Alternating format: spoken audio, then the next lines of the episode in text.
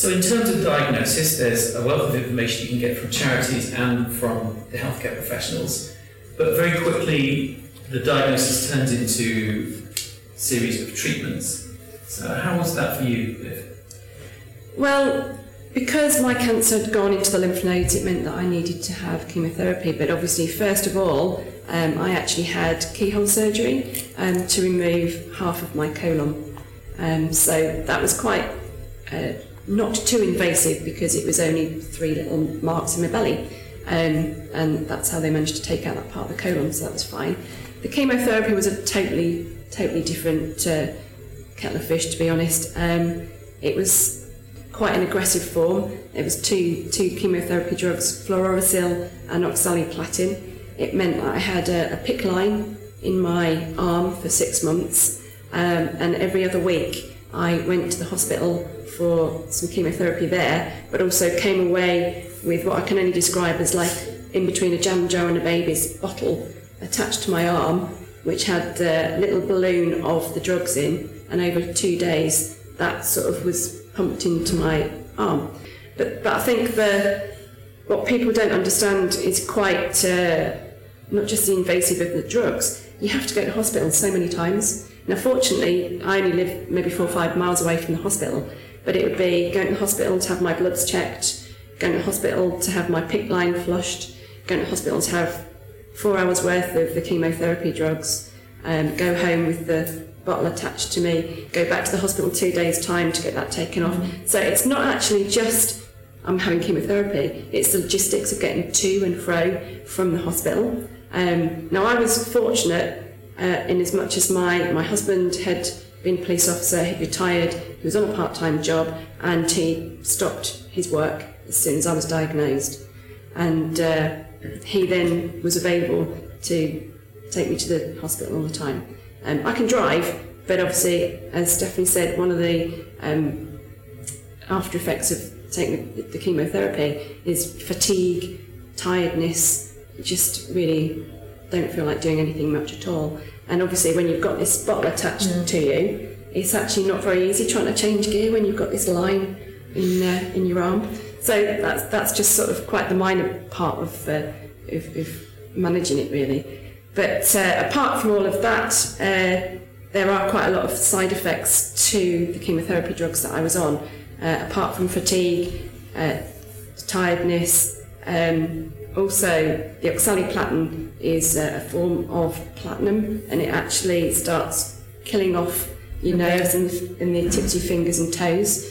Um, so it meant that I had numbness and tingling, very extreme sensitivity to cold. So I couldn't go in the fridge and get anything out of the fridge. I couldn't even take wet washing out of the washing machine because it hurt my hands too much. Um, when we went out for walks, because I did try and keep active, um, I went with uh, those things that you can hold in your hands, hand warmers, um, to, to keep warm, gloves on, fluffy socks. Um, and, but I have to say, I did walk as much as I could. As much as I didn't feel very well, on the days that I didn't do anything, they were the days I felt much worse. Also, I carried on working through my chemotherapy. So the week I had chemotherapy, I didn't go into work. But the week I wasn't on chemotherapy, I went into work. So I had massive support. I only did four hours a day. I had massive support from my work colleagues as well. Um, so stuff like that.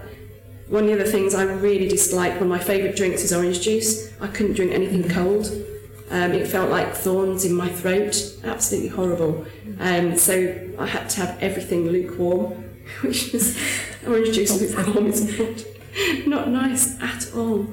Um, so that was, uh, and I actually didn't have the full 12 um, episodes of the oxaliplatin because it was it was killing off uh, The nerve. the nerves, yeah. So the, the peripheral neuropathy, as it's termed, um, was getting too bad, and if it had carried on for any longer, it might there was Permanent. damage.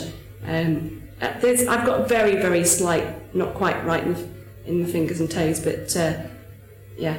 So that, but you know, I had six months worth of, of, of that. I'm through that. Um, I did a marathon 16 weeks after, so I did keep my training up um, as best I could when I was having chemotherapy, and that was key.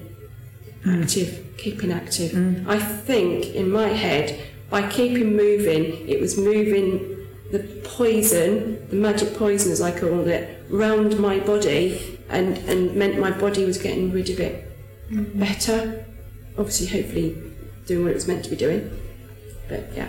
Yeah, I agree, and I think it's about the blood flow as well. Yes. Remember oxygenation, getting plenty of oxygen to your organ, to your brains, to your liver, you know, everywhere. This is also something we check when the patient comes before treatment. We check your uh, your saturation, uh, and I think exercise will definitely help the saturation, the oxygen in your body. Yeah. Uh, I'm guessing it doesn't have to be a marathon or anything No. like a walk. It could, it could be something much less. Yeah, you, could, you have a dog, take your dog out, you know, just have a, even a walk is fine. Yes, just fresh air. Even if it's just a five minute, if you're not used to walking, even a five minute walk, you know, maybe twice, three times a day, or, you know, build it up. Deborah, in terms of treatment and um, the kind of the research into, into the best forms of, of treatment currently, um, Vivianne mentioned um, how exercise seemed to be helping her in her course of treatments. Is, has there been any research into that? Has, has that been found to be beneficial to people? Well, interestingly, um, the, the orthodoxy is really that when you undergo very aggressive treatments, you it's rest. It's about resting and not about putting um, extra loads on your body. And actually, that orthodoxy is now starting to change a little bit. But uh, it will be interesting to see, and very interesting anecdotally to hear about Viv's um, own experience of, of keeping going and, and, and keeping going while, while you're um, undergoing that, that regime of, of chemotherapy. So I think that, you know, there's nothing um, substantive uh, in terms of an evidence base yet, but I think it will be coming um, some point in the future. So I think the way that, that we will treat patients within, within the system will actually change quite radically, potentially within the next five, and, five to ten years. I mean, treatment is not easy and it can be grueling. And um, the role of Beating Bowel Cancer's online forum is fantastic in terms of patients sharing their lived experience of treatment and the tips and tricks that help them deal with some of the challenges of that treatment because everyone is different. But when you've got, you know, thousands of people sharing their experience, you know, things like um, how it affects your, your taste buds or your, you know, the, the numbness and so on, and then how you can cope with that. The impact of that peer support is fantastic. So certainly I would recommend people looking to the online forum for support through throughout the cancer journey actually. We do have a, at BMI to Chiltern, we have once a month um, up something called Upfront. It's a monthly meetup. I don't know if you are aware of that one. Um, so people who have been through a cancer journey, they will meet up, or are still through the cancer journey. Um, they will meet up once a month in a massive room at the hospital, and it's just we bring cakes and drinks, and we just have a chat, and we just get advice from each other, and uh, it works really well. And I think it helps people mentally as well and emotionally. That's the end of this part of the discussion. If you want more information, look out for the other episodes in this series and visit our website at bmihealthcare.co.uk. Look out for the Be Bowel Cancer Aware campaign page where you can download our awareness guide.